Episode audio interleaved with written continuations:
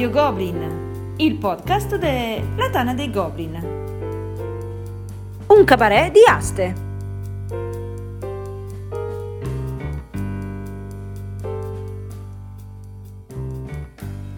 Un saluto a tutti e benvenuti a questa nuova puntata di Radio Goblin, il podcast della Tana dei Goblin. Qui vicino a me, come sempre, affezionatissimo ormai a questa trasmissione, ODK. Staccate la catena, non ne posso più, fatemi fuggire. Ti sento frizzante. Sì, Quanto eh, offri oggi? Quanto offri? eh, uno più di te. Uno più di te. Va È bene. poco, un Va braccino, bene. un braccino. Perché mi fai questa domanda? Perché questa sera, su richiesta di uno dei nostri fedeli, assidui ascoltatori di Radio Goblin, eh, nella chat Radio Goblin di Telegram, che basta cercarla per iscriversi, è un gruppo aperto, abbiamo deciso di eh, strutturare una puntata di consigli di giochi di aste. Esperti di aste non ne avevamo, cioè sì, ne avevamo una cifra, però non, non esattamente. E quindi abbiamo subito coinvolto il tizio che ce l'ha chiesto, Matteo Parra Vicini, detto Parra, detto Diesel, detto il, ehm, il perdente del quizzone. sì, per un pelo, esatto. Ciao a tutti e grazie di questo invito barra rapimento. E- No, vabbè, te la sei cercata, sostanzialmente te la sei cercata.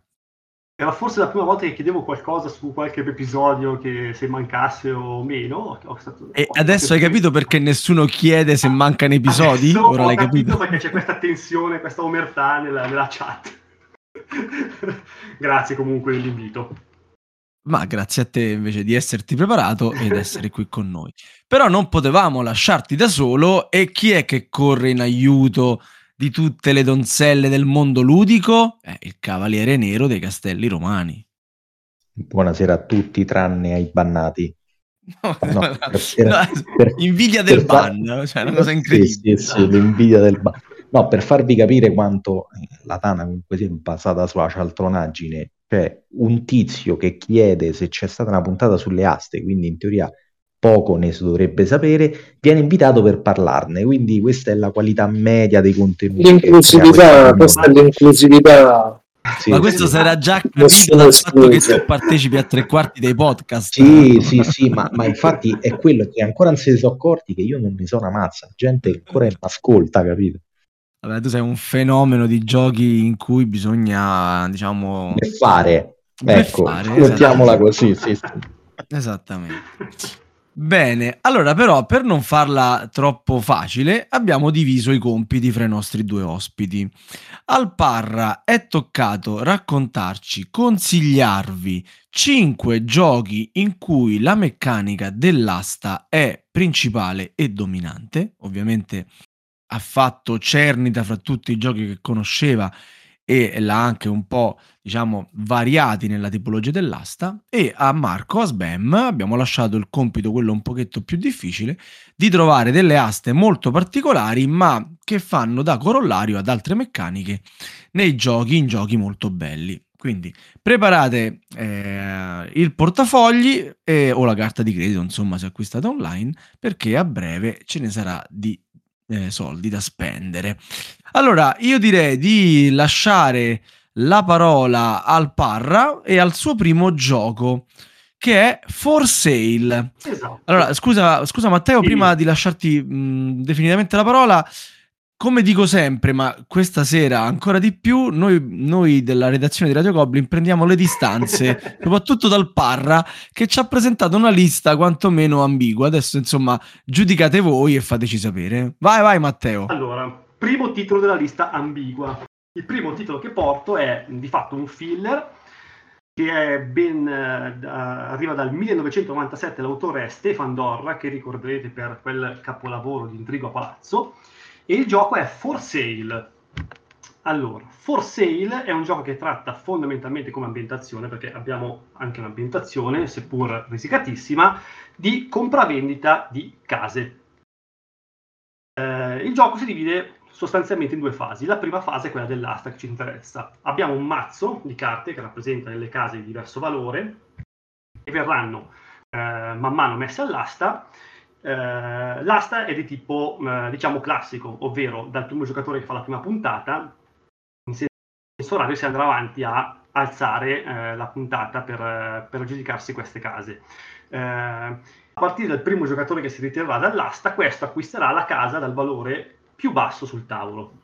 La seconda fase, invece, dopo che ognuno di noi avrà costruito diciamo, il, la sua mano di case di vario valore, eh, è di fatto una, una, un, un, sottogioco di prese, ovvero mer- verranno messe al centro del tavolo eh, degli assegni di diverso valore, si giocherà una carta scoperta per giocatore da, dalla propria mano, si girerà in contemporanea, si verrà rivelato in contemporanea e eh, ovviamente l'assegno di valore più alto sarà mh, vinto da chi ha giocato la carta casa di valore più alto eh, e così via fino al, alla casa di valore più basso che si aggiudicherà l'assegno di valore più basso. Eh, diciamo che la cosa mh, molto bella secondo me di questo gioco è il fatto che eh, questi assegni verranno fuori in maniera del tutto casuale, quindi è possibile che ci sia una mano di assegni molto alta e una molto bassa e con delle case che ci si è aggiudicate al valore bassissimo, pagandole pochissimo, magari si riuscirà anche a avere una, diciamo, una, un, entrata a livello di, di punti vittoria di soldi eh, molto cospicua appunto, tant'è che alla fine il vincitore sarà quello che avrà collezionato gli assegni di maggior valore totale. Compreso i soldi avanzati. Bravissimo, esatto, bravissimo, compreso gli avanzati. Devo ammettere che forse il, mm, questa è una chicca storica di, di quanto questo gruppo di persone ne sappia poco, quindi non siamo rilevanti per, ma io ho sempre confuso for sale, quando mi va ah, for sale, for sale, con ghost for sale, che se non vado errato è degli acchi tocca, che di fatto... tutt'altro genere, sì, sì. E però parla di compravendita di case stregate e di fatto c'ha l'asta. E secondo me, anche non avendolo giocato questo Forcell, lo Forcell è più bello. Ma, ma, ma, ma così, vabbè, sì. Ma sì, ma certo. Rilancio.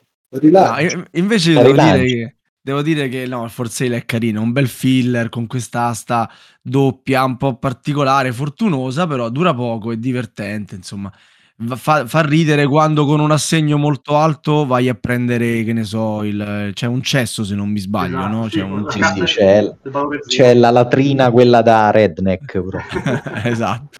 Quindi insomma sì, crea delle situazioni divertenti, è un gioco molto leggero, ci sta, ci sta. Poi l'ultima edizione con eh, la confezione, quella che ha clip magnetiche, carina assai. Bene, bene. Ottimo, e Sbam ovviamente non è che poteva iniziare tranquillo, no, ci presenta non uno, non due, ben tre giochi. Marco, ne devi presentare cinque in tutto. Mo perché hai voluto cominciare? Allora, li, ho accorpati in giochi, diciamo, che hanno un'asta, tra virgolette, di base per definire una, una cosa molto semplice, che è l'ordine di turno la classica cosa che si fa quando non stai come definire in ordine turno, ci butti una bella asta e via. In giochi sostanzialmente tutti e tre di logistica, quindi dove l'ordine di turno è una, una cosa non fondamentale, di più dei pick up and delivery di un certo peso, ed è il trittico Tramways, The Great Zimbabwe e of Steam. Ho messo questi tre perché, innanzitutto, vabbè, sono entrambi tre capolavori del, del genere, il pick up and delivery, ma in Age of Steam l'asta è di una cattiveria allucinante perché sostanzialmente l'unico che non paga la sua puntata è, lui, è il primo che passa e il resto vanno via via a perdere punti, a perdere la puntata. Eh, chi, chi metà e chi primo e secondo pagano tutte, vabbè. Eh, The Great Zimbabwe ha una bellissima meccanismo di asta redistributiva e quindi il vincitore eh, distribuisce sostanzialmente l'asta via via in vari lotti che andranno anche agli altri giocatori, quindi è vero che tu vinci l'ordine di turno, ma fai un favore anche agli altri. Ma quello di cui parlerò di più è Tramways perché ha creato proprio un meccanismo d'asta molto più originale. Allora, Tramways è un, nato su Kickstarter dal buon Alban Biard nel 2016 nominata al Goblin Magnifico in quell'anno che era una Royal Rumble. Mm, quella che dovevano vincere tutti i giochi presentati. Esatto. E, è un gioco dove prende l'ambientazione è carinissima. Eh, Alban Biard ha creato quel suo mondo eh, dove ambienta tutti i suoi giochi, no? Eh, sostanzialmente i manager del, ehm, di Clinique, un altro suo gioco, sono stati cacciati perché sono stati scoperti eh, a rubare dei soldi da, dai pazienti e, e, e si sono riciclati come manager per creare e sviluppare la rete ferrotrambiera mh, all'interno della città di Small City, che è un altro suo gioco. E sostanzialmente i giocatori saranno questi manager che dovranno creare, eh, formare una, una, mano di carte, eh, di carte sviluppo per via via costruire nel corso dei sei round del gioco una rete di, di tram sempre più efficiente, spostare questi cittadini eh, o sui luoghi di lavoro per avere più soldi, ma stressarli, portarli in luoghi di piacere per abbassare lo stress, oppure portarli a, in negozi per fare commerci. La cosa fondamentale è la viene nominato per la prima metà di ogni round in cui c'è una fase di asta molto particolare. L'asta determinerà sia l'ordine di turno per accaparrarsi queste carte sviluppo. È importante essere primi sia perché avremo un pool maggiore di, di, carte migliori, ma soprattutto chi rimane per ultimo rischia di prendersi delle carte sia meno performanti, ma alcune sono proprio carte zavorra, cioè tipo il biglietto rotto che non ti fa nulla sostanzialmente. E, e, inoltre l'ordine di turno nello sviluppo e nella consegna dei passeggeri che in un pick up and delivery, scusate poco. L'asta è molto particolare perché sostanzialmente eh, si rimarrà in asta fino a quando si selezionerà una puntata unica non scelta dagli altri. Quindi non necessariamente bisognerà puntare una puntata che è più alta degli altri, se ne potrà puntare anche una necessariamente più bassa, purché non sia stata, stata selezionata da altri. Il problema è che ogni volta che selezioni la puntata la devi pagare, la perdi. E praticamente rimanere all'interno dell'asta è incredibilmente dispendioso ed è veramente un bagno di sangue. È un'asta che oltretutto, essendo comunque sia a puntate piazzate, scala anche abbastanza bene in due dove diventa secco bagno di sangue a vedere chi, chi per primo esce fuori. Insomma, è un bellissimo gioco, consiglio a tutti, ma penso che bene o male sia bello conosciuto. Assolutamente sì, assolutamente d'accordo. Immagino che Camillo voglia dire un paio di cose su questo gioco. Su questo gioco? Ma questo notoriamente tra noi essere un gioco di K se lo sogna esatto. spiegato da Cola soprattutto. E soprattutto va spiegato da Cola Coletta. Vabbè, per chi si fosse perso le puntate precedenti, stasera Camillo ti sento un po' distante. E Camillo si addormenta durante la spiegazione del gioco svolta da Cola, che tecnicamente ci stava leggendo il regolamento. Sì, stava leggendo il regolamento. E poi arriva penultimo L'ultimo ero io e mi fa, oh, anche senza aver ascoltato il regolamento ho fatto meglio di te. Ecco, questo è quanto.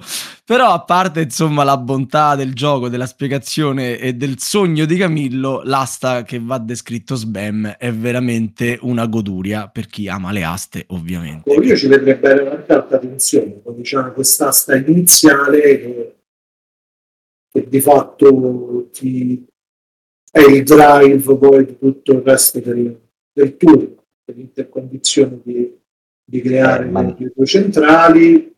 Non ce l'ho base... messa semplicemente perché è una sta troppo banale. Ah, Sono venuti a mettere una sta semplice. Semplice ma non banale, come direbbero. Eh, però c'ha, c'ha la tricery del fatto che le aste per prenderti le centrali buone faranno sì che tu diventerai poi il primo, quindi con la, diciamo, le centrali più alte, è il primo e il primo è, fort- è fortemente svantaggiato, quindi tu punti forte per avere cose buone che però ti mettono come di poi devi chiamare l'asta su una centrale che speri voglia qualcun altro, ma che non sia buonissima, e augurandoti che ne esca una migliore. Cioè, insomma, Vabbè, come, come, Sava deve parlare necessariamente di Battlestar Galactica in ogni podcast, buono DK ci butterà alta tensione così, pure se si parla di i giochi dentro uh, nascosti. Andiamo avanti. Eh, ma oggi non, ce la... andiamo avanti. oggi non ce la fa parlare di Battlestar Galactica, dai, con l'argomento che c'è non ce la fa oggi. L'avete fatto, vo- l'avete fatto voi, quindi direi che va bene così. Quindi io dico allora... solo caos nel vecchio esatto, mondo, così, così solo... Uh, Matteo, Matteo, come secondo gioco, eh, ecco, vi anticipo, lo abbiamo limitato nei giochi di questo autore perché sennò facevamo una puntata monotematica. Porterà Medici vs Strozzi. Esatto, che è un gioco del 2006 del prolifico Rainer Knizia, che... Doctor. Esatto, probabilmente... Esatto, bravissimo. Avrei potuto mettere giochi solo suoi in, questa, in questi cinque, però ne ho scelto solo uno e ho scelto questo. Perché?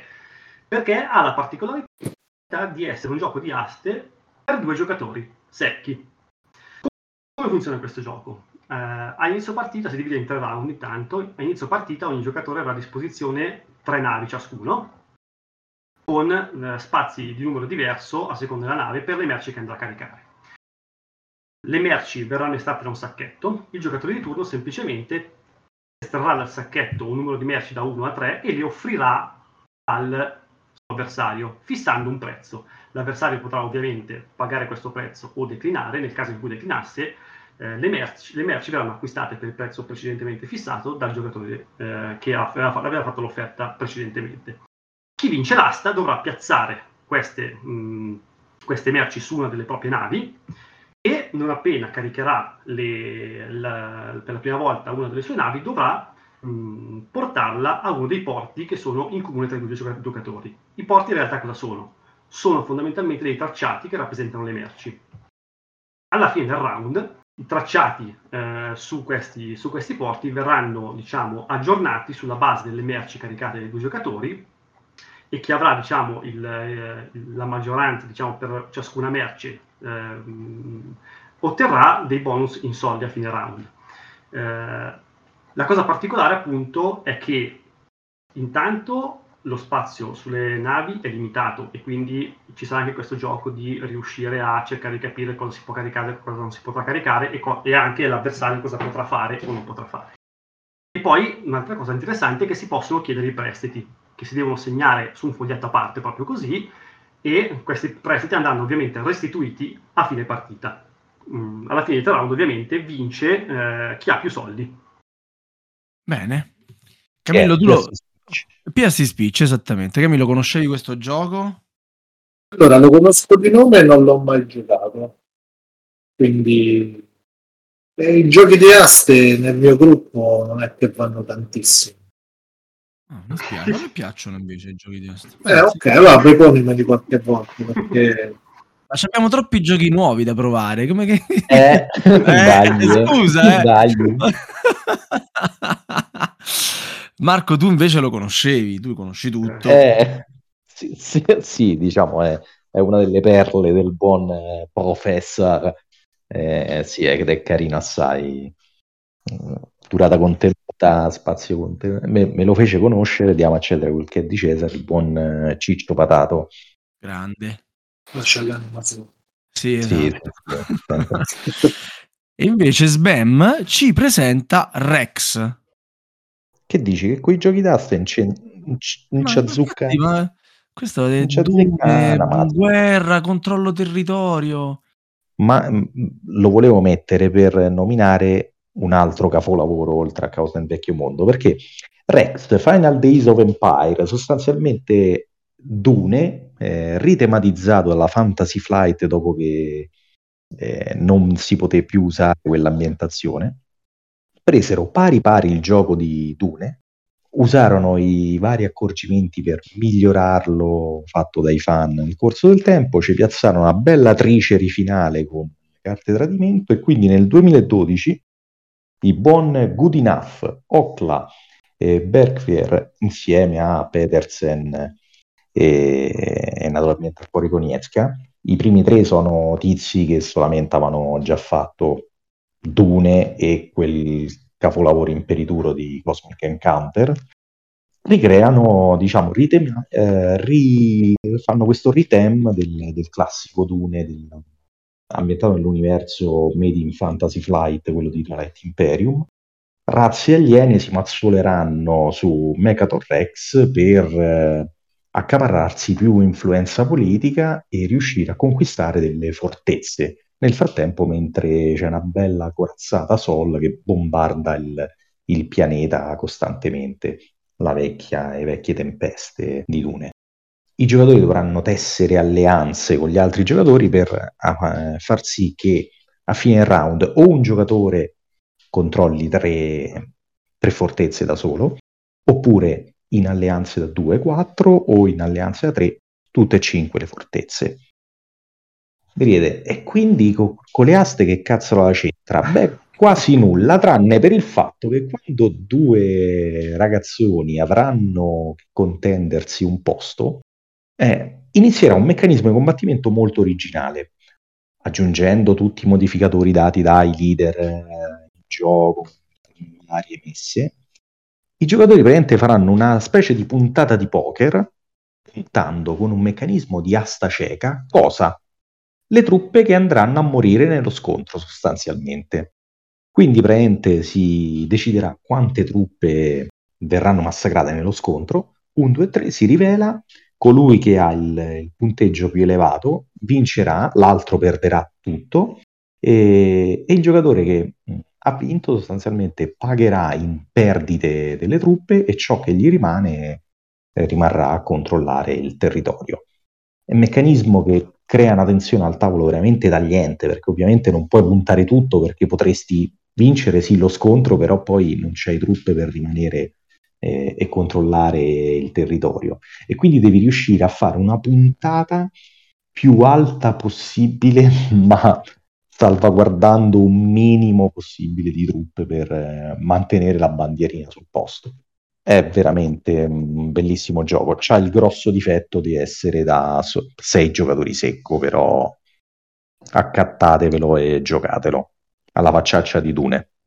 Bello. Peccato, peccato che l'ambientazione di Dune sia così Sì, più Sì. affascinante, eh, questo ovviamente è soggettivo, di quella di, di- di- di, insomma, di, di Rex Final Day of Empire, però il gioco è veramente divertente. Perché Eh, meccanicamente c'ha quell'aggiunta, a parte vabbè, ha, ha scremato parecchie cose vecchie del, del vecchio Dune, ha ribilanciato i meccani- le cose di alleanze, perché nel vecchio Dune paradossalmente potevi fare pure un'alleanza 5 contro 1 che faceva un po' ridere i polli, ma ha aggiunto le carte tradimento finali che praticamente cosa permettono di fare? Qualora tu vincessi in un'alleanza, a inizio partita vengono date delle, diciamo, degli obiettivi secondari che volendo, se tu soddisfi quella condizione, puoi eh, rompere l'alleanza alla fine e vincere fottendo tutti i tuoi alleati.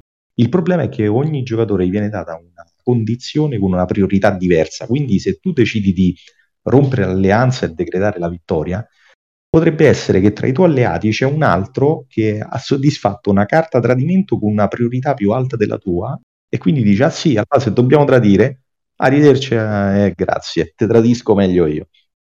Bellissimo. Bello, bello. Ok, benissimo. Sì. E torniamo dal nostro Parra. Posso dire una Parra no, stavi per... Sì, guarda, certo volevo raccontare puoi. un aneddoto su Rex in realtà, che è un gioco che dura parecchio, no? tant'è che i romani avevano inventato un detto che era dura Rex, sed Rex. E con questa il podcast finisce e buonanotte. Vabbè, ma mo canciate, han- hanno fatto bene a bannarlo da dove l'hanno bannato, guarda. Mamma mia, terribile. Guarda che personaggi che invidiamo. Non cancellare, Volmai, non No. cancellare. allora, il buon Parra ci presenta QE, che si dice così, o QI, Eh, o comunque si scrive Q puntato e puntato. Sì, esatto, per i profani, se proprio vogliamo svelare l'acronimo, in realtà è un, appunto un acronimo di Quantitative Easing, che non andrò a spiegare cos'è perché in realtà non so precisamente neanche io cosa sia, è una politica, certa politica monetaria. Comunque, vabbè, eh, è un gioco di Gavin Birnbaum del 2019 da 3 a 5 giocatori della durata di 45 minuti. Allora, sostanzialmente eh, in questo gioco siamo durante una crisi finanziaria e i giocatori rappresenteranno delle banche centrali che dovranno intervenire stampando moneta per salvare eh, delle, mh, delle imprese, diciamo. Queste imprese sono rappresentate da delle tiles che hanno delle caratteristiche particolari di nazionalità o di eh, tipo di, eh, diciamo, tipo di impresa che può andare dall'agric- dalla, dall'agricola fino alla, all'industria mh, di un altro tipo. Sostanzialmente il banditore eh, metterà all'asta una di queste tiles e fisserà un prezzo base che sarà visibile a tutti i giocatori. I giocatori invece faranno un'offerta cieca per questa tile queste offerte verranno sottoposte appunto al, al banditore che, in base a chi avrà offerto di più, scriverà il prezzo offerto e quindi pagato da chi ha offerto di più sulla tile e la consegnerà al giocatore che ha vinto l'asta. Il prezzo però pagato resterà sempre segreto fino alla fine della partita. La cosa bella cos'è? Che appunto durante il gioco si collezionano queste tile, a fine partita si farà diciamo, il conteggio dei punti vittoria sulla base sostanzialmente di diverse tipologie di uh, set collection banalmente monopoli sullo stesso tipo di aziende, oppure fa- l'aver acquistato tile di un, del proprio paese, oppure appunto di aver diversificato o addirittura l'aver fatto offerte da zero, però alla fine chi avrà speso, con, dopo aver conteggiato tutti i soldi spesi, chi avrà speso di più, verrà escluso dal punteggio finale, quindi sarà impossibile per lui poter vincere la partita. Appunto, questa cosa delle offerte alla cieca veramente regalano tanta, tanta tensione a questo titolo, so, mh, mm, soprattutto perché comunque il banditore saprà quanto il proprio il vincitore dell'asta di cui fa il banditore ha, avrà, avrà, speso. In realtà c'è anche tutta questa eh, diciamo, tensione appunto legata al fatto di sapere parzialmente quello che gli altri giocatori hanno speso. E... La, l'avresti spiegato bene come l'avrei eh, spiegato Guarda, io, già... e, non, e, non, so se no, questo possa essere no, un già non so spiegare i giochi col gioco davanti figurati così però vabbè. Va bene però sappiamo che c'è dell'asta c'è, c'è, c'è un'asta no ma poi c'è una particolarità che di, di quel bel gioco che praticamente non c'è un non c'è un budget esatto, praticamente. Sì, esatto, scusate, ero, ero così... Cioè, solo sta, ho, sta ho solo dimenticato questa particolarità, mia culpa, che appunto in realtà, essendo i giocatori delle banche centrali, possono stampare tutta la moneta che vogliono. Questo renderà appunto difficile cercare di essere quello che, o cercare di non essere quello che spenderà di più. Sì, sì, perché potete puntare da un euro come a un pizzicagliardo poi litigherete per capire tra un sigagliardo e un paperigliardo qual è quello che era più o meno. Insomma.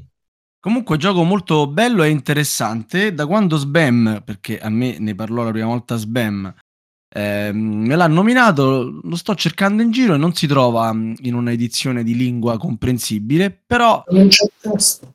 Esatto, bravo, però l'unico testo presente è quello sulla mm, plancetta su cui segnerete i vostri punti quindi se lo trovate casualmente in uno store francese in lingua francese, tutto sommato io fossi in voi lo prenderei. Infatti l'ho preso in francese.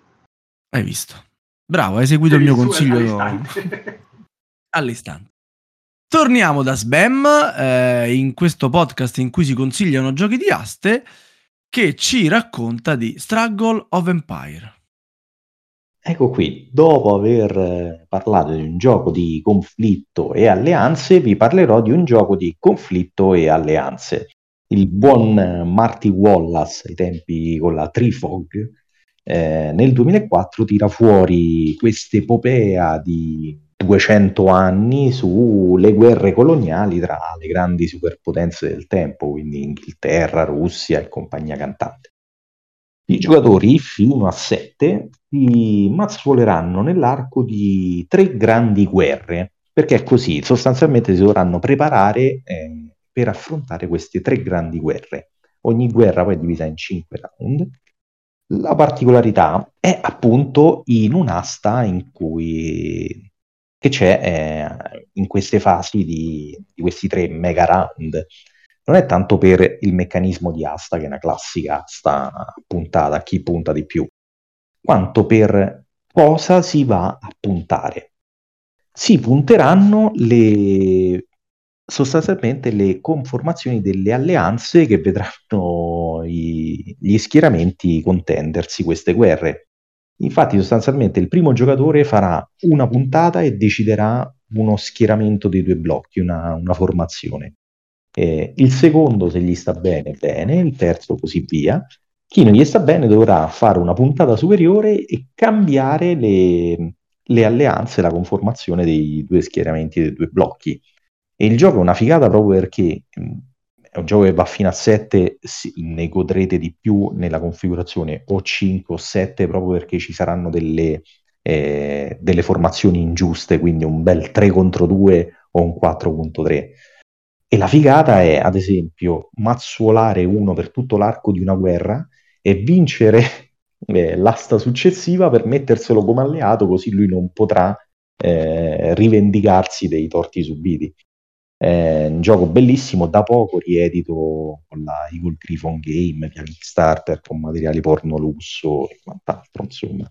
Accattate villa proprio. Eh, anche, eccone un altro, va bene, fantastico. E, e attenti perché la lista non è ancora finita, dato che Matteo ora ci parla di cioccolata? Eh, sì, Cioccolata ci parli? di Chocolatl, che è un gioco che è appunto ambientato nel, nel, nel mondo azteco, sulla leggenda di Quetzalcoatl, un nome impronunciabile di un dio appunto azteco. Quetzalcoatl. esatto, bravo, grazie mille. Vorrei farlo pronunciare anche a Sava. eh, Quindi mai fatto concorrenza nello spiegare male i giochi e ora mi vuoi fare concorrenza anche sulle pronunce? Sì, Cioè, assolutamente sì. Allora, il gioco del 2010 va da 3 a 5 giocatori, l'autore è un certo Gunther Burkhardt, che non conoscevo. Eh, come funziona il gioco? Ogni giocatore inizia il gioco con un mazzetto di carte, uguale per tutti, saranno le carte offerta. L'offerta sarà la cieca. Ogni offerta eh, sarà corrispondente alle, a, alle a sei diverse posizioni sul tabellone ogni turno. Ogni zona del tabellone andrà a fornire punti vittoria, bonus, darà la possibilità di eh, fare un upgrade del proprio mazzo, c'è anche un piccolo gioco di maggioranze. La particolarità del gioco qual è che è? Che a seconda del- della posizione del primo giocatore sul tracciato dei punti, all'inizio del round seguente l'asta sarà diversa, ovvero potrà essere completamente cieca, ovvero i- noi pu- punteremo due carte per ogni spazio del tabellone e poi le risolveremo tutte, tutte ciascuna di fila puntando tutto subito, oppure si andrà a puntare una coppia di carte per volta, quindi eh, assegno due carte alla zona del tabellone, risolvo quella zona del tabellone e così via, oppure a metà, ovvero si giocherà una carta per zona del tabellone, questa verrà rivelata e dopo, solamente dopo, si giocherà una seconda. Appunto, la particolarità di questo gioco è, è il fatto che abbiamo un'asta cieca declinata in, manie- in tre maniere diverse e che appunto il- la tipologia di asta è decisa dalla posizione del giocatore sul tracciato dei punti. Tracciato dei punti che appunto, se andate a guardare il, tabellone, eh, in, ogni, in ogni- in ogni zona, diciamo, in ogni posizione ha un simbolino diverso che eh, ci, farà, mh, ci indicherà l'asta che andremo ad eseguire per quel turno. Questo. Sì, No, eh, No, c'hai i finali, c'hai i finali col Eh, cliffhanger. lo so. I, fina- i finali sì che te lasciano e poi eh, ne parlerà la prossi- al prossimo podcast Perché dovremmo comprare sto cioccolatl? Allora, intanto perché è, int- è tipo introvabile, quindi se riuscite a comprarlo è, È è già, è già di per sé un successo. Poi se tra l'altro mi pa- adesso non ricordo se me lo sono inventato questa cosa, però vado subito a controllare. La grafica della scatola era di quel Laucat, giusto? Sarebbe diventato successivamente, credo, autore di giochi come appunto Sleeping Gods. sì e altri. and Esatto, sì. bravissimo. Poi perché ovviamente Beh, mica sta qua per caso. Sbam, infatti, infatti, scusa. assolutamente. e appunto l'attenzione che regalano le aste cieche, come abbiamo, abbiamo già detto prima per, per, per quantitative easing, è sempre a me personalmente piace veramente, veramente tanto. Perché dà proprio l'incertezza rispetto a un'asta classica a giro. Io ce l'avevo devo dire che ce l'avevo è veramente un gioco molto carino poi la figata è che a inizio della partita ti devi accantonare una delle carte puntata che potrai giocare durante il gioco e quella carta che tutti i giocatori a inizio si accantonano parteciperà a un'ultima asta finale cieca proprio all'ultima, alla fine del gioco. Quindi devi già pensare se vorrai vincere l'asta finale, però privandoti di una possibile puntata durante tutte le aste della partita. È carina assai, peccato che non si trovi manco... Manco a pagarlo. Lo trovate come Totofant proprio. Ecco, no, fantastico. Va bene, va bene. E... Ah, ecco, adesso sì che c'è un giocone da parte di Sbam. Sbam ci racconta di Keyflower. Gran bel. Eh, gran bel gioco. Uno dei primi, no, forse il mio primo acquisto, il mio primo acquisto German è stato, visto che eh, i primi due acquisti sono stati due American, Last Night on Earth e il grande. Sì, il mio primo German è stato proprio Keyflower del 2012 ad opera del buon Richard Breeze. Richard Breeze, l'uomo delle K, come Freeze è quello delle F, l'uomo delle, delle chiavi, crea sto bellissimo porpettone di roba, perché qui ci sarà di tutto, pick up and delivery, costruzione rete, triceri, civilizzazione e aste. Qui l'asta è un po' particolare, sia per quello che andremo ad accaparrarci, poiché all'inizio di ogni stagione di Keyflower ci andremo a, eh, ci ammazza- ammazzeremo di, di aste per eh, prendere dei pezzi di villaggio che poi andremo a mettere nel nostro villaggetto e lo spanderemo e quant'altro. Sia per cosa andremo a puntare. Infatti la particolarità è che punteremo dei meeple, i classici lavoratori del mondo, del mondo German. Sostanzialmente da questo pool di, di tessere che vorremmo andare a prendere, noi metteremo sul lato sul nostro lato della tessera, sono tutte tessere esagonali, il gioco arriva fino a 6, quindi ognuno diciamo che sceglie un lato delle, delle tessere su cui vi piazzare la propria puntata, metterà quanti meeple vorrà puntare per prendersi una determinata tessera. Occhio perché i meeple sono di vari colori, c'è il blu, il giallo, il rosso e c'è anche un verde speciale. Quando un giocatore piazza un meeple, un un tot, un quantitativo di meeple di un certo colore su una tessera bloccherà, diciamo, il colore possibile di puntate su quella determinata tessera. Quindi anche capire quanti colori stanno in giro, chi ne ha di più di un certo colore, è importante per capire dove, come e cosa puntare. Naturalmente chi punterà più meeple eh, di un determinato colore su una tessera poi eh, si accaparrà quella tessera. La particolarità è che alcune tessere dei villaggi ci permettono di trasformare eh, meeple da un colore ad un altro oppure di tirar fuori i mitici meeple verdi che sono rarissimi, sono ottenibili solamente da appunto tessere trasformazione e quindi sono diciamo una moneta più forte durante le puntate alle tessere. I meeple naturalmente poi serviranno come di solito per eh, fare i lavoratori, quindi piazzarli nelle tessere proprie o altrui, dei villaggi altrui, per eh, attivare i poteri di quelle determinate tessere, quindi spostare cose, eh, creare oggetti, prendere altri meeple eh, o fare punti vittoria. L'altra particolarità è che appunto a fine del, del round tutti i meeple piazzati sulle proprie tessere villaggio, quindi anche quelle che gli avversari hanno messo nel nostro villaggio per usufruire dei nostri, dei nostri servizi, saranno sostanzialmente l'ammontare di soldi che punteremo per avere altre tessere nei round successivi. Un gioco bellissimo, scala bene, cattivissimo, non dura tanto, cioè se non ce l'avete vergognatevi, io addirittura ce l'ho in un'edizione porno lusso dentro una bellissima scatola. Nero Giardini, sì, certo.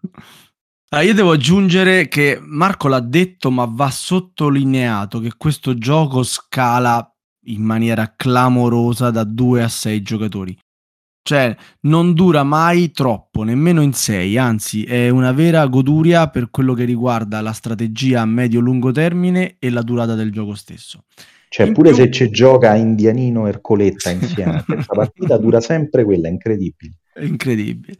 Gioco fantastico, tra l'altro credo uno dei primi giochi che mi spiegò DK, ma poi non si, no, non partecipò alla partita, ce lo spiegò e poi se ne andò, girava, lui girava per il paiolo all'epoca, era troppo un VIP per sedersi. No, in... non era di moda.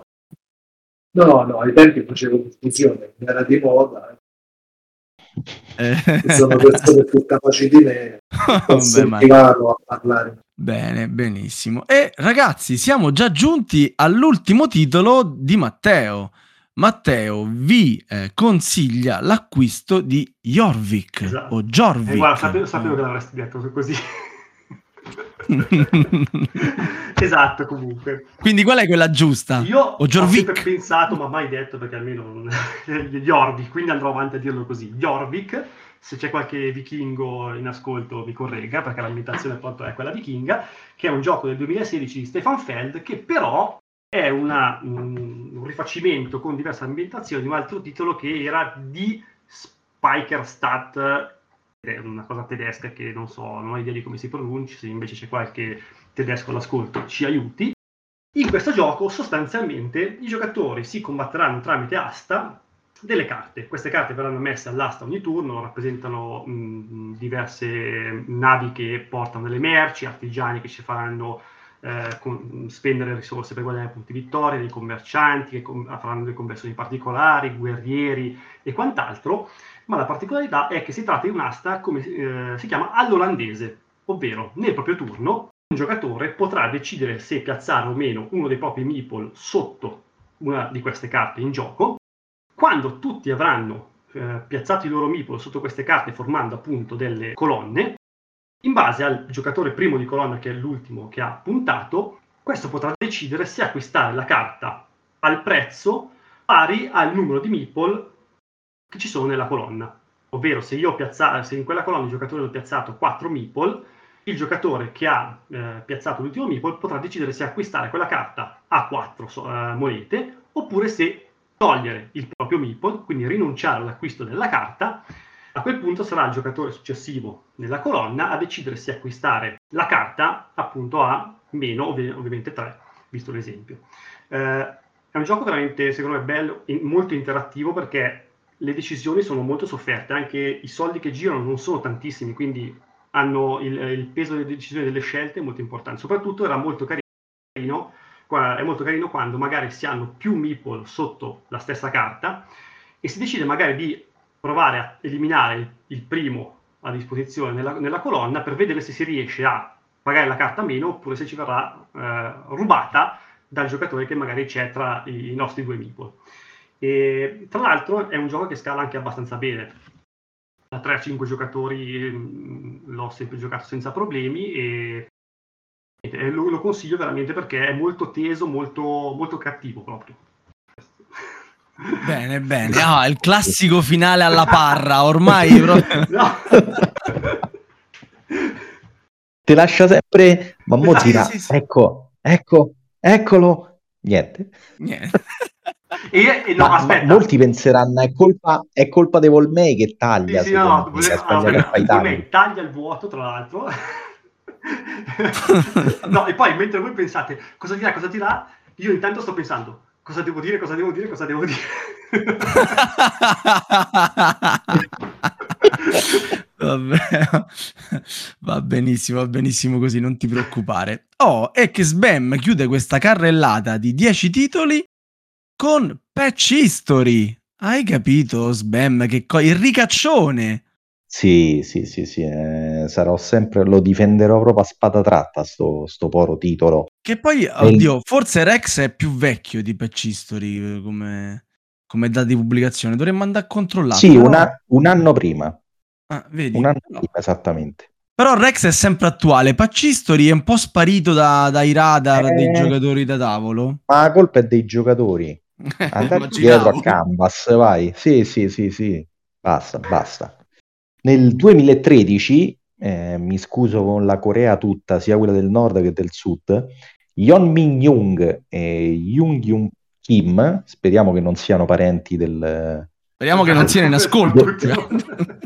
De, del tizio dal doppio taglio strano, insomma, se no entra in guerra pure lui tirano fuori questa piccola perla di un gioco di civilizzazione molto particolare.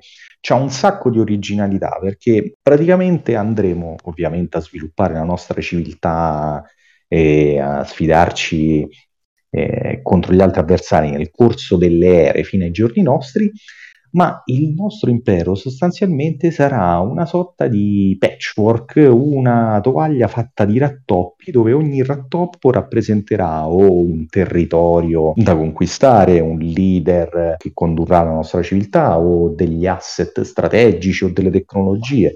Andremo poi a sviluppare delle rotte commerciali che non si sa fino a quando il puzzillo che si muove sopra di essa se avrà o buoni propositi commerciali oppure sarà un messo per, che vorrà portare guerra fino a noi.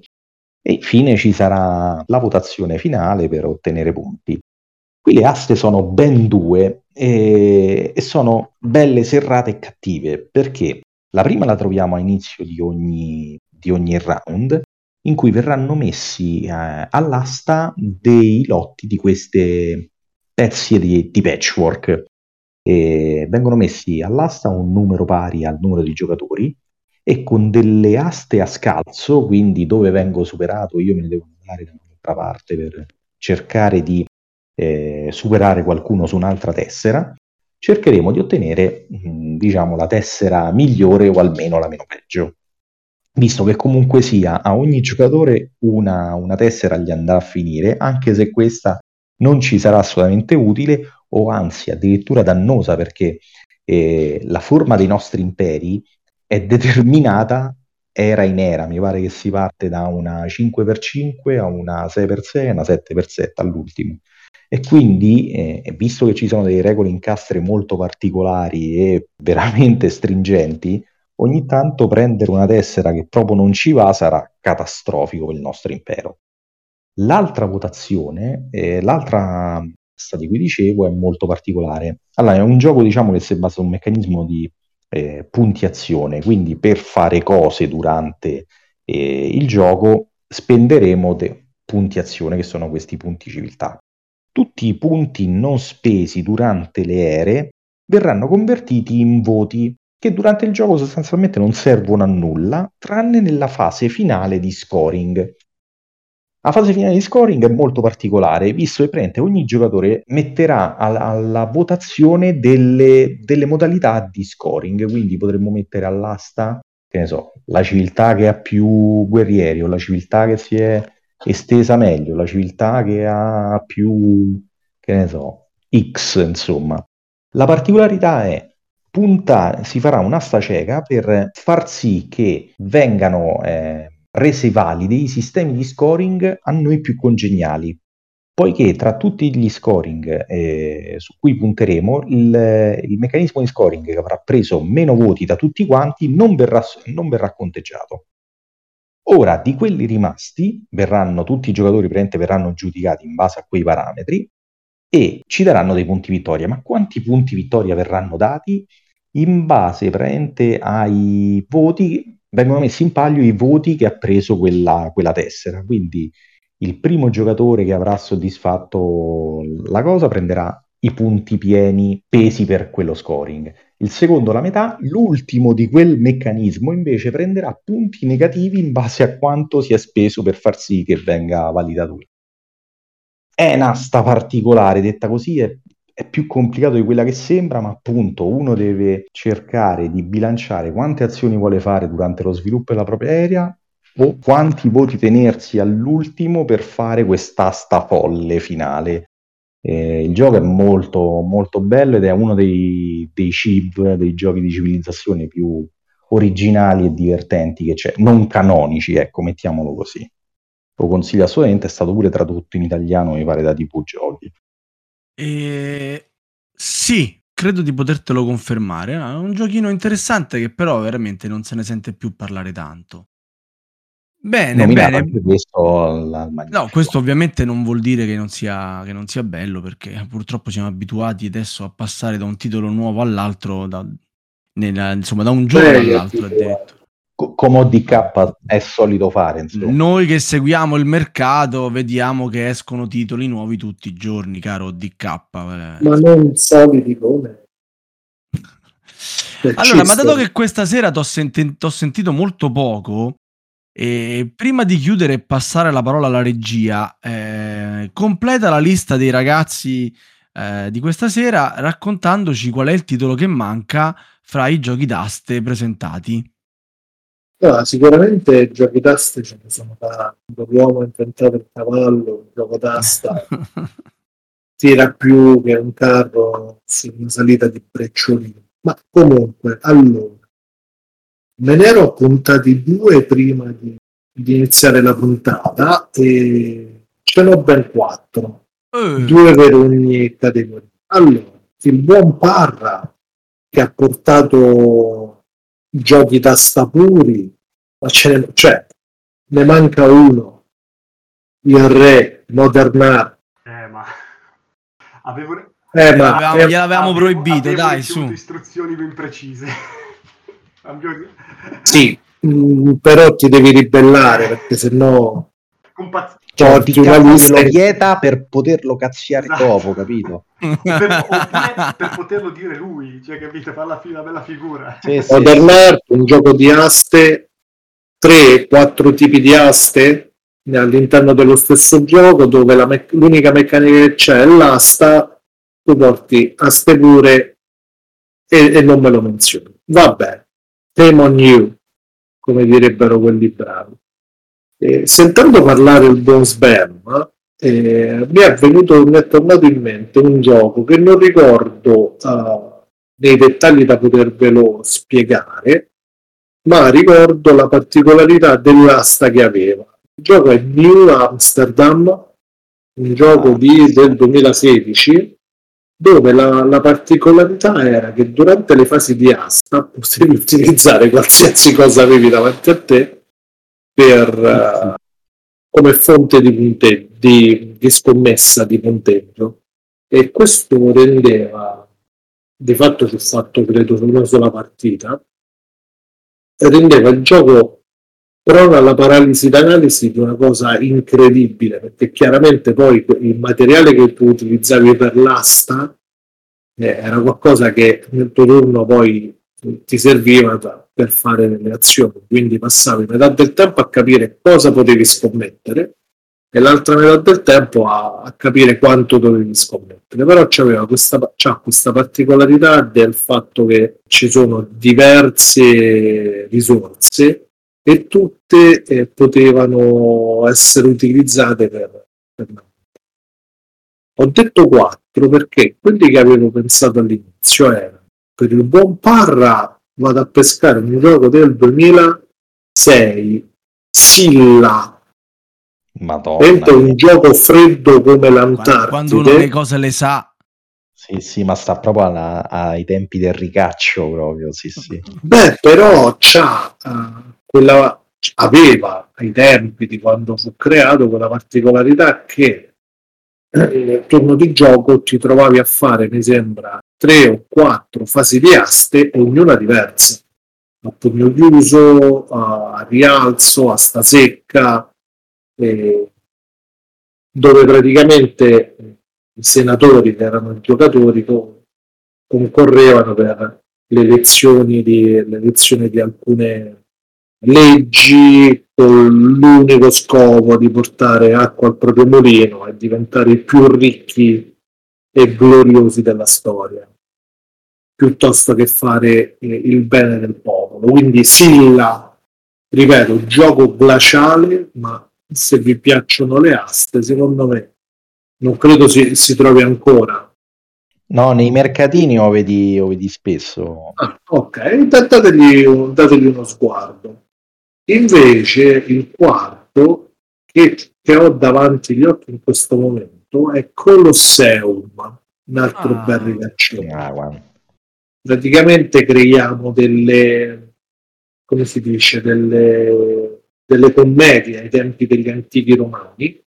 Per ogni, crea- per ogni commedia che si crea c'è bisogno di tutta una serie di, di elementi, le belve da far comparire nelle commedie, i gladiatori, i teatranti, i musici, eccetera, eccetera.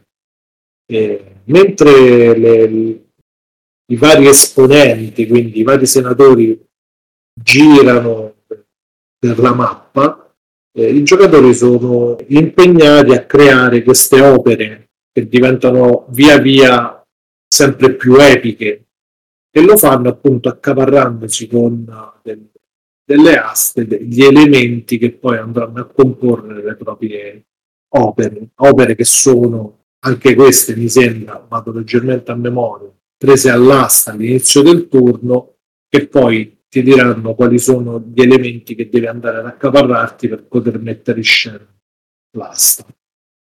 Quindi questo per dire che cosa? Che avete fatto due, due semiliste, semi incomplete, con grandi capolavori che mancano, alta tensione. Beh, trattiamoli così per i nostri ospiti, vabbè.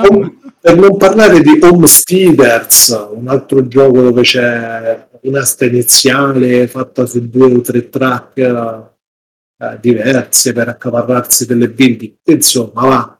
Veramente questi li abbiamo trovati per strada che passeggiavano. Non sono professionisti. dalla strada. Scherzo, No, scherzo. ragione. Presi dalla strada. Volevo aggiungere anch'io un paio di titoli. Il primo, ma giusto per dovere di cronaca, perché come abbiamo detto durante la registrazione, era stato proibito ai nostri ospiti di fare un elenco di 10 giochi del, del, Air Doctor, però Ra è decisamente uno dei capostipiti dei giochi di, di Diaste e a me piace tantissimo la sua versione. ra o razzia? Bravissimo, a me piace tantissimo la sua versione eh, mafiosa. Di carte che poi occupa molto meno. Sì, E si chiama meno. Razzia. Razzia. E invece no, il titolo che secondo me manca in questa lista, ed è, ed è una grave mancanza di quelle per cui ODK vi ha già strigliato, è eh, Principi di Firenze. Sai che Sì. me lo sono dimenticato? Ah, Bravo. eh, certo, Eccolo. eh, certo. Bravo, eccolo. Oh. Quindi eh, io cazzo anche ODK che si è dimenticato uno dei giochi di aste eh, più divertenti del duo Kramer, Ulrich, Ulrich eh, fratello, non lo so se sono... sono- se si conosco, se sono mai visto. sì, penso di sì. E niente, la- mm, e il gioco è carino perché bisogna comprare all'asta degli edifici, ma non solo, anche degli abbellimenti per, eh, diciamo, sì, per costruire un Ciao, giardino. Giullari, state. e, ecco i giullari che sono il pezzo più forte del gioco. È rotto, gioco rotto. Gioco rotto perché se vi lasciano comprare i giullari non ci hanno capito niente. E nulla. C'è l'ultima edizione che si vede in giro, che si vedeva in giro, non so se è ancora disponibile, edita da La Uplay. Sì, deluxe. C'è qualcosa ancora in giro, si trova. Molto molto bella e, e niente, questo invece è il mio consiglio. Volmei, anche tu hai dei consigli sui giochi d'aste? E invece no, niente Volmei, vi dovete beccare Darsi, così va, pazienza. Ehm, comunque rispondo anche perché quella delle aste è una delle meccaniche che preferisco, il che spiega molte cose, immagino. Posto che compare, mh, adesso lasciando un attimo da parte tutti quei giochi in cui ha un ruolo tutto sommato secondario, avete nominato Alta Tensione, un altro esempio potrebbe essere Through the Ages. Eh, ci sono poi tutta una serie di mh, giochini, anche di carte, mh, che declinano la meccanica in una maniera molto intelligente, a partire da Halls der Geier di Alex Randolph, che poi è diventato Accipicchia, mi sembra, ehm, in cui in ogni turno si mettono all'asta una carta o positiva o negativa e si gioca una carta numerata dalla mano. Più a- se c'è una carta positiva vince la carta più alta, se la carta è negativa invece se la giudica o, se la, o meglio se la prende sul groppone che ha giocato la carta più bassa. La particolarità è che in caso di pareggio, eh, in entrambi i casi, le, le- insomma, le carte in pareggio vengono eliminate e si passa alla successiva. Eh, un altro esempio molto sim- simile come, come concetto è High Society di Knizia, in cui in ogni turno si, si- si mette all'asta una carta punteggio o una carta moltiplicatore e a fine gioco vince chi ha fatto più punti con la particolarità che il giocatore che ha speso di più eh, non può vincere, cioè è escluso dal conteggio per le punti vittoria. Detto questo, il gioco forse che è un po' rimasto fuori dalla puntata per quanto mi riguarda è Principi del Rinascimento di Martin Wallace. Recentemente, oddio, recentemente, ormai è passato qualche anno, ripubblicato in una edizione altrettanto inguardabile, si può dire. Eh, Principi del Rinascimento è un gioco di un azionario eh, basato poi sulle aste, nel senso che eh, i giocatori impersonano una famiglia di eh, provincialotti che vuole farsi strada nelle grandi città del Rinascimento italiano. Eh, in ogni turno ci sono diverse aste per, eh, adesso vado a memoria perché non ci gioco da un po', per personaggi, per, insomma, per, per- per eventi, che- per, per cose che, associate alle varie città. e più se ne aggiungi, più ce ne, più ce se ne aggiungi, più ce ne se, più, vabbè, più se ne hanno, eh, si investe tra virgolette in una città. Nel contempo queste città bisogna, bisogna cercare di far guadagnare prestigio a queste città con, eh, con artisti, con, con, guerre e quant'altro, in modo da massimizzare il punteggio a fine partita, perché ogni, ogni città avrà il suo, il, suo, il suo, punteggio finale che va a moltiplicare i punti che ogni giocatore eh, ha ottenuto per quella città. Gli stessi combattimenti, tra l'altro, ehm, anche loro insomma, necessitano di aste per determinare chi sono gli alleati del, della città che attacca e di, della città che difende. E detto questo, niente, potete passare a trovarci sulla nostra pagina Facebook, eh, nel nostro canale Telegram e potete riascoltare tutte le puntate eh, da tante parti, presumo, mm, su iTunes, immagino, su Spotify, probabile, e cosa dimentico, su Google Podcast forse, e ovviamente sul nostro sito. Saluti! Buonanotte! Notte a tutti, tranne che a... Faccio il finale alla parra.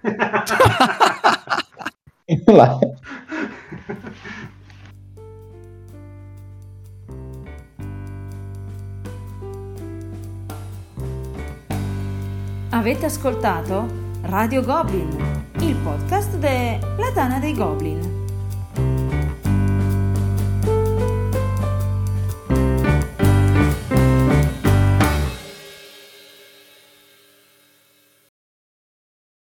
E niente, la... Mm, e invece Marco ci presenta Struggle of Empire. Hai capito? Hai capito? No, mi sa che prima dite, sì, ti presentavo Strangolo no, Vampire. No, no, no, no, eh, no, perdono, hai ragione. Eh, torniamo indietro, cancella uh, Volmei. Volmei. Volmei. Vol- ecco. E niente, la... Volmei, anche tu hai dei consigli sui giochi d'aste? Così l'abbiamo messo in difficoltà. No, Lucia- Luciani mi pare non l'abbia fatto. Lu- cioè, Luciani non, non, credo abbia fatto giochi d'aste. Quindi non lo saprà, non saprà indicare. E niente, la... Mm, sono entrambi tre capolavori del, del genere. Sono entrambi tre capolavori. Entrambi tre. Mm,